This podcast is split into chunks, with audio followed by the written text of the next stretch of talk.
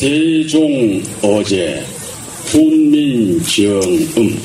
지난 9일 제567돌 훈민정음 반포 기념행사.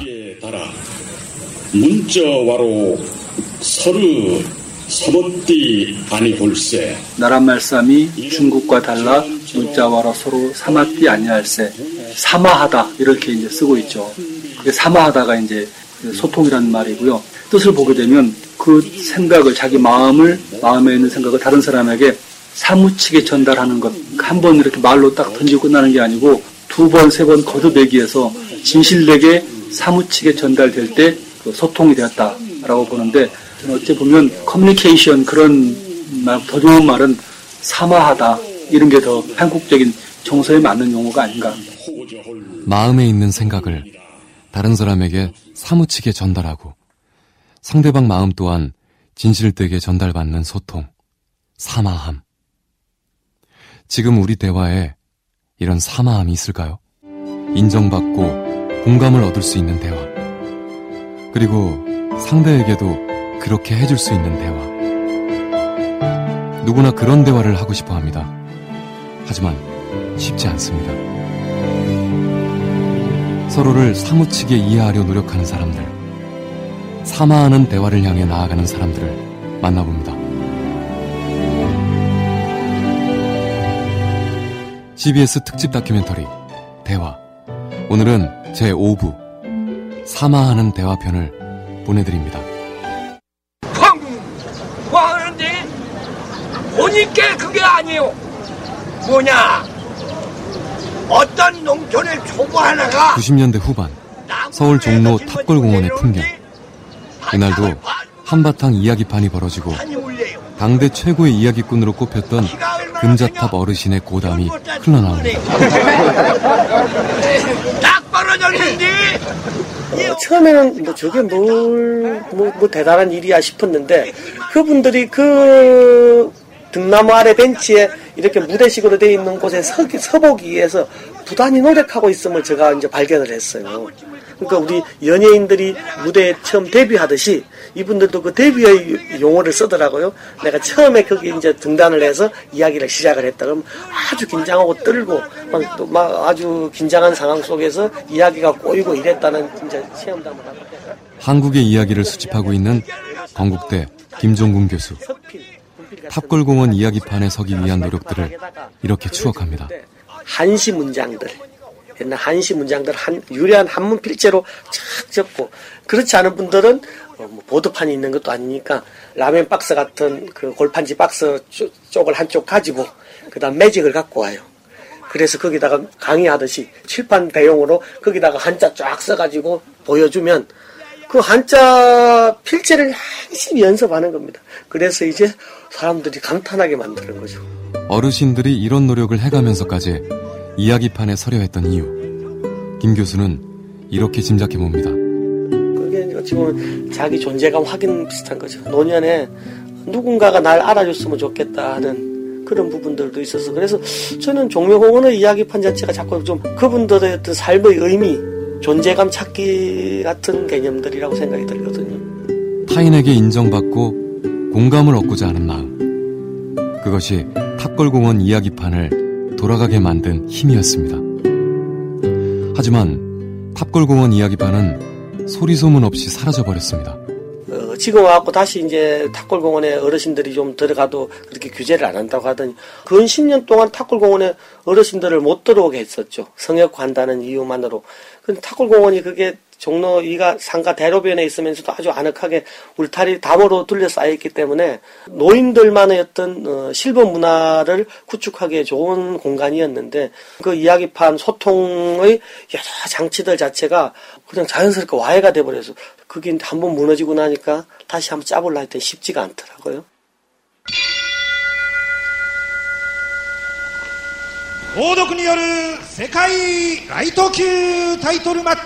이곳은 또 다른 이야기판.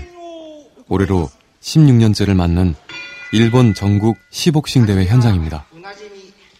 시복싱이란 복싱의 링 위에 올라온 두 사람이 자신이 만든 시를 발표해 겨루는 대회입니다. 그런데 참가자들이 들고 나온 시들은 우리가 생각하는 틀에 박힌 시가 아닙니다.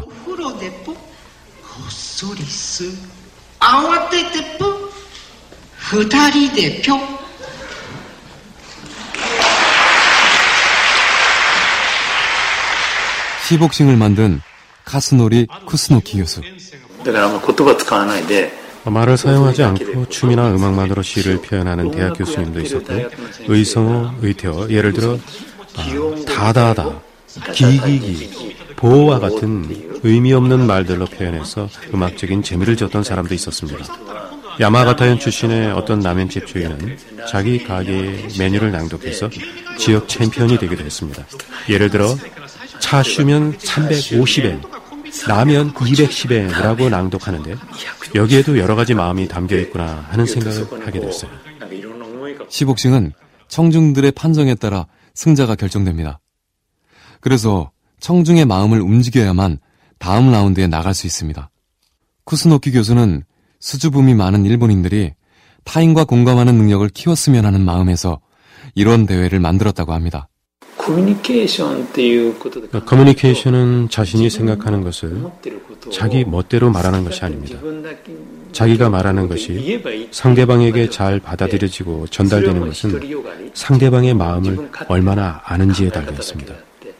상대가 어떤 생각을 하고 있는지 알면 더 효과적으로 전달하는 방법을 찾고 상대가 공감하게 만들 수 있게 되죠.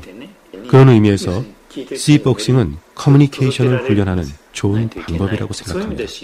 일본에서는 매년 수천 명이 C복싱에 참가합니다.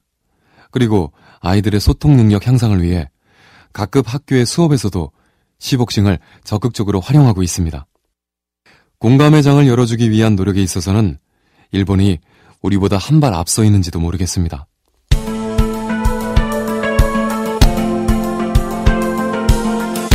미 CIA와 FBI의 협상 기법을 국내에 도입한 인질협상 전문가 1세대 이종화 교수. 이 교수는 급박한 상황에서도 협상이 필요한 이유를 이렇게 설명합니다. 조사를 해보니까 인질이나 이런 어떤 경찰 출동했을 때 희생자가 발생한 경우에 80%가 경찰이 작전을 할때 발생한다는. 가장 좋은 예가 아마 2002년 아 모스크바 극장 테러 사건입니다. 2002년에 이제 모스크바 극장 테러 사건이 일어났는데요. 사상자가 한 150명 됩니다. 그 중에서 테러범들이 죽인 건 딱 3명밖에 안 돼요. 나머지는 경찰이 가스를 풀어가지고 다 죽었습니다. 누가 죽였습니까? 경찰이 죽인 거죠. 협상이라는 건 뭐냐면 그 갈등의 당사자가 감정의 문제가 얽혀있기 때문에 감정을 풀어준다면 모든 사람들이 그 사태가 끝나면 안전하게 다 집에 갈 수 있다는 거예요. 다치지 않고. 어떻게 보면 협상이라는 것이 총이나 칼보다 훨씬 더 큰 힘을 갖고 있다는 거예요. 어떤 상황일지라도 협상의 여지는 있다고 믿는 이종화 교수. 이 교수가 협상에서 강조하는 것이 바로 공감하는 대화입니다. 가장 중요한 문제가 뭐냐면 적극적 청취기법입니다. 그 사람의 감정을 인정해주고 생각해 보세요. 그 사람이 오죽 답답해서 그런 상황을 벌였을까? 나의 경찰의 입장이 아니라 그 사람 입장에서 돌아가 보면 오죽하면 자기 자기 나름대로는 다 회복 안 되니까 그런 어떤 인지극이라는 어떤 상황을 벌이는 거거든요. 그 사람으로서는 어쩔 수 없는 선택이었죠. 우리 그걸 들어줘야 돼, 들어주면 되거든요. 인질극과 같은 긴박한 상황에서 상대에게 공감하는 말을 해주는 것만으로 마음을 열 수 있을까요? 네, 열립니다. 생각보다 훨씬 그 말의 위력, 대화의 위력, 감정의 그 어떤 그런 인정이 훨씬 힘이 세요. 저도 굉장히 놀랐어요. 내가 예를 들면 인질범이에요. 뭐 때문에 너무너무 화가 났어요. 누구든지 화가 날 수가 있잖아요. 화가 났을 때는 사실 극단적인 선택을 할 수가 있는 거예요. 근데 경찰관, 출동한 경찰관이 잘 들어줘서 많이 힘드셨겠네요. 아, 어떡하지? 먼저 공감 안 했어요. 시간이 지나면서 나는 감정이 분출되면서 감정이 점점점 가면서 현실 인식을 하게 되는 거죠. 그러면서 그 경찰관을 따르게 되는 거죠. 신뢰가 가고. 그러면 내가 내 발로 걷어나갈 수 있는 거죠. 감정이라는 게푹 올랐다가 푹 꺼지는 거죠. 그러니까 생각, 우리가 생각보다 훨씬 더 강력한 무기. 총보다 더 강력하고.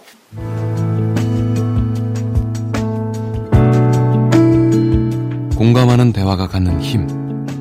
쌍용차 해고 노동자들을 위한 심리치료 프로젝트 와락을 진행하고 있는 정혜신 박사는 이런 힘을 실제로 느낄 수 있다고 이야기합니다. 그 힘이 많으니까 더 오래 버틸 수 있을 거고요. 더 힘들을 더 많이 합해서 더 무언가를 현실적으로 치고 나가는데 더 도움이 될 거라고 분명히 생각하지요. 그 지금 대한문에서 1년 넘게 노숙을 하면서 있잖아요. 다른 장기 투쟁 사업장의 다른 해고 노동자들이 그런 얘기들을 하세요. 쌍용차 노정자들은 지금 굉장히 상황이 안 좋고 그리고 현실적으로 앞날이 앞이 너무 좀 지금 보이질 않고 근데 너무 잘 지낸다 심지어는 좀 여유가 있다 이런 얘기까지 주위 사람들이 하지요. 상대에게 힘을 주는 대화라는 것은 우리가 흔히 생각하는 말과 차이가 있습니다. 사람한테 힘을 주는 대화라는 게요. 넌 할 수 있어. 너는 잘할 거야. 힘을 내, 용기를 내. 그렇게 생각하지 말고 이런 식으로 생각을 해봐. 이런 것들이 우리가 보통 힘을 주는 말이라고 생각하잖아요. 근데 그런 것은 사람한테 전혀 힘을 주지 않아요. 어려움에 처한 사람들한테 그런 얘기를 하면 더 절망해요. 어떤 느낌을 받냐면, 아, 저 사람은 내 고통에 대해서 하나도 모르는구나. 다른 사람은 역시 내 마음을 알 수 없어. 이렇게 생각을 하고 오히려 마음의 문을 닫고 절망하지요. 어, 더 고립되지요. 왜냐하면 세상이 결국 내 마음 알아줄 수 없어. 이건 나, 나 혼자 안고 갈 수밖에 없던, 없는 문제야. 이런 생각이 든다고요. 충고하고 조언하고 또 훈계하고 어쩌면 우리는 눈에 보이는 것만을 보고 소통해 왔는지 모릅니다. 그런데 정혜진 박사는 상대의 마음에 공감해 주는 것만으로 충분하다고 말합니다.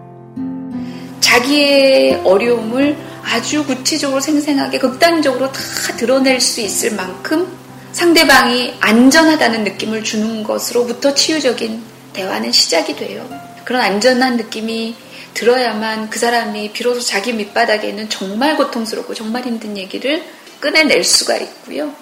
세상에 나 혼자가 아니구나. 내 마음 아는 사람이 있구나. 저 사람이 내가 힘들어서 그렇다고 받아주는구나.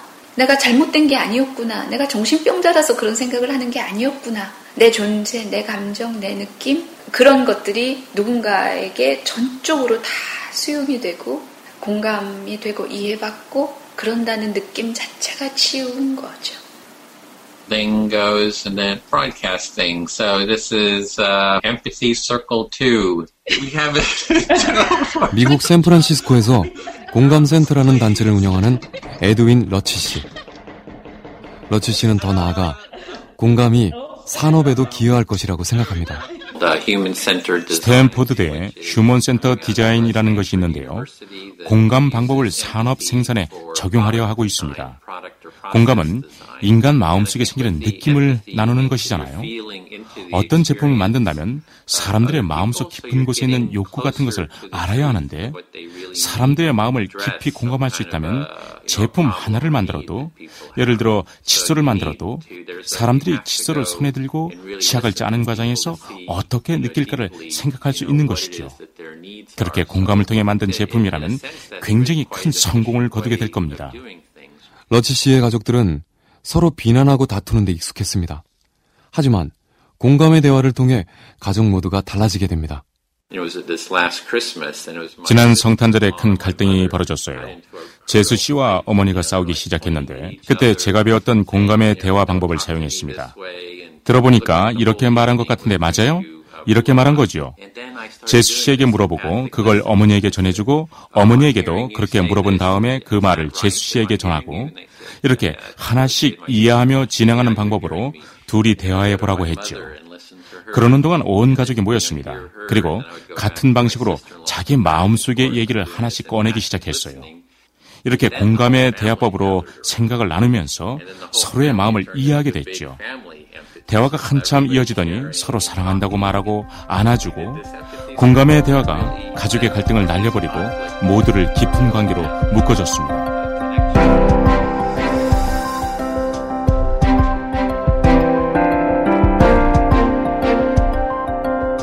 상대의 말을 비난하거나 평가하지 않고 그렇게 생각할 수 있다고 인정하는 대화.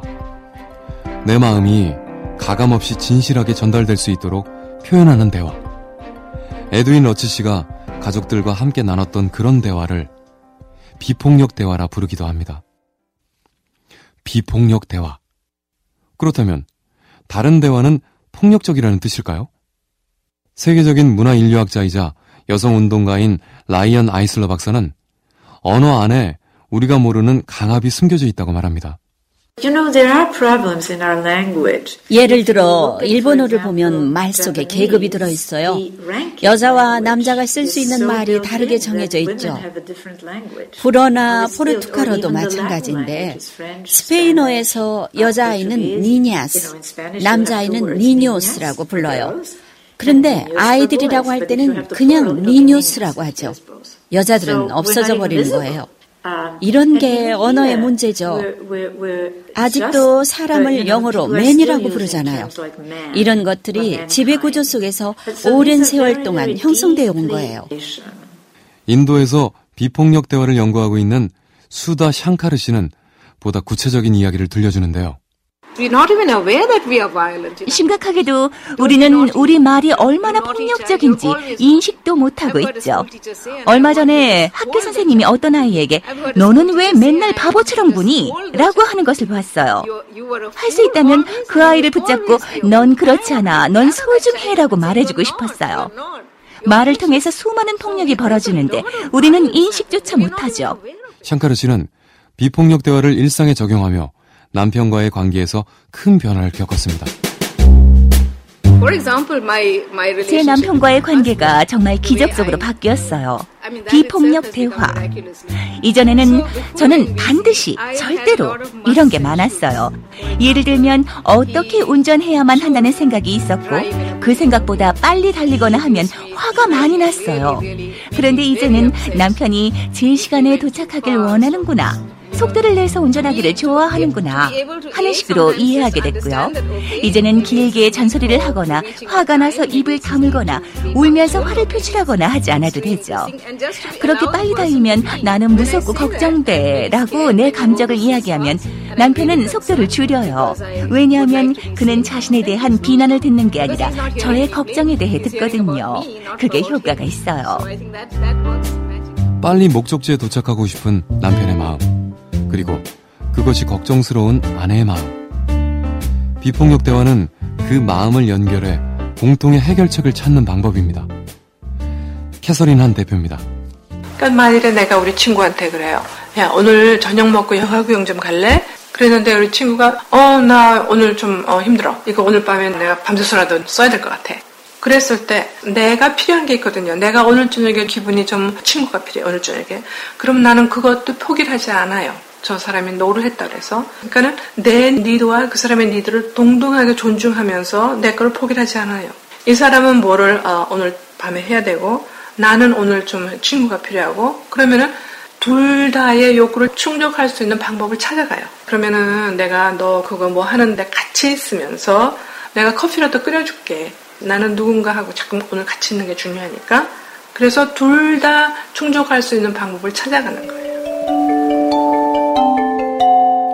나와 남의 욕구가 동등하게 존중받고 모든 욕구가 충족될 수 있는 방법을 함께 찾아가는 대화.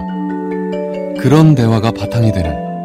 그래서 서로의 마음을 충분히 공감하며 사는 사회가 실제로 존재합니다.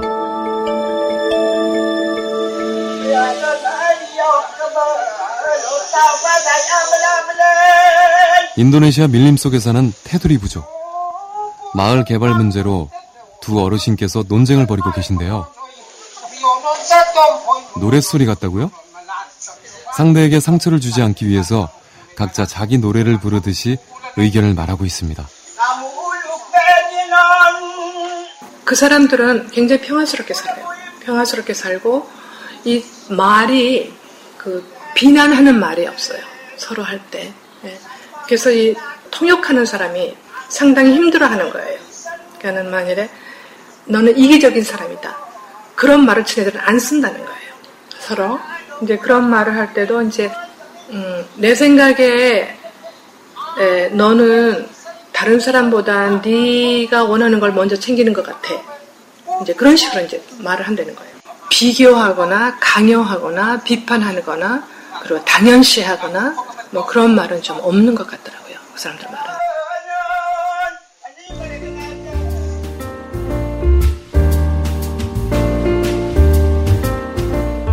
사실 공감의 대화, 비폭력 대화를 하고 싶어도 우리가 맞닥뜨리는 사람들이 그것을 받아주지 않고 화를 낸다면 당황하게 됩니다. 누군가 불만을 얘기하면 우리는 설명하려고 해요. 만약에 누가 이봐 9시에 약속을 했는데 지금 9시 30분이잖아 라고 얘기하면 아 알아요. 근데 사무실에 급한 일이 생겨서 그걸 좀 처리하느라고 그랬어요. 이러죠. 그러면 어떻게 될까요? 상황이 더 악화돼요. 왜냐하면 설명은 변명으로 해석되거든요. 그건 상대를 더 화나게 만들 뿐이에요. 미국의 소통 전문가 샘혼 씨는 그럴 때에도 얼마든지 상대를 존중하면서 이야기할 수 있다고 말합니다. A 연속 기술이라는 것을 통해서 말이죠. 첫 번째 A는 agree, 동의를 말하죠. 사람들이 화가 났을 때 많은 경우는 그들이 말하는 게 기본적으로 맞는지 생각해야 해요. 그가 말하는 게 옳은지 생각해보고 마법의 세 단어를 말하는 거예요. 당신 말이 맞아요. 그래요. 9시에 약속을 했어요. 그렇게 동의하는 A를 말하는 거죠. 그리고 사과하다, apologize A. 30분이나 기다리게 해서 정말 죄송합니다. 그리고 행동하다, act A. 급한 일을 마무리하고 나서 당신의 일을 최우선으로 처리하겠습니다. A 연속 기술은 상황을 개선시키는 기술이지만 설명은 상황을 악화시키는 반발이에요. 세몬 씨는 또 부당한 말을 들었을 때 여기에 대응하는 기술을 이야기합니다. 예를 들어 여자는 너무 감정적이야 라고 말을 했어요. 그러면 어떻게 반응할까요? 우리는 감정적이지 않아. 저런 이제 진짜 감정적이 됐죠? 그러면 상대가 화내지 마 그러죠? 그러면 화 안 났다니까? 이렇게 상대가 부당한 말, 틀린 말로 우리를 비난할 때 우리가 기술을 배우지 못했다면 나올 수 있는 반응은 방어하거나 부정하는 것 뿐이에요. 결과는 어때요? 그들의 말이 맞다고 증명하거나 거기에 말려들 뿐이에요. 부정하거나 방어하는 반발 대신에 네 단어짜리 질문을 던져봐요. 그 말이 무슨 뜻이에요? 왜 그런 생각을 하죠? 동의할 수 없는 부당한 말을 들었을 때 상대를 존중하며 대응하는 기술. 이런 기술은 가정에서도 아주 유용하게 쓰일 것 같습니다. 아이가 엄마는 나를 사랑하지 않아 라고 말하면 어떨까요? 아니야, 널 사랑해 라고 말하겠죠? 이렇게 하면 엄마가 자기 얘기를 귀담아 듣고 있다고 절대로 생각하지 않을 거예요. 아마 대굴대굴 구르면서 내 말은 듣지도 않아, 내 느낌은 관심도 없어 이러겠죠? 상황이 이렇게 나빠지는 거예요. 내가 널 사랑하지 않는다고 말하는 이유가 뭐니? 라고 물어보면 다른 애들 엄마는 어제 축구 경기에 다 왔는데 엄마만 안 왔잖아. 이러겠죠? 자, 이러면 진짜 문제가 밝혀졌죠? 이제는 사랑하느냐 안 하느냐가 아니라 왜 축구 경기에 못 갔는지에 대해 이야기할 수 있는 거예요.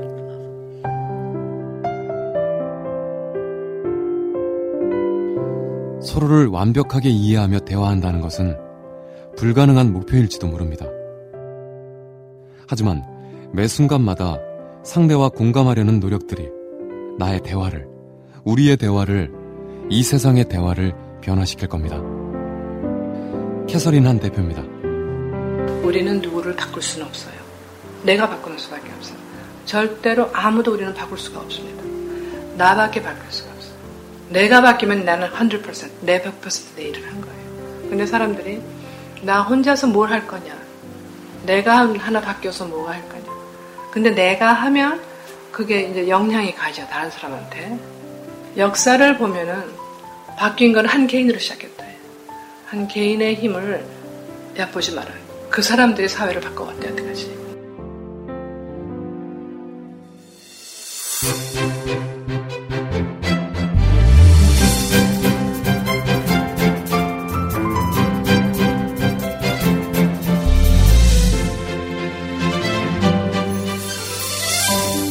CBS 특집 다큐멘터리 대화 제5부 사마하는 대화편을 보내드렸습니다. 지금까지 취재 구성의 유창수, 나레이션의 정영석, 음악의 김경옥이었습니다.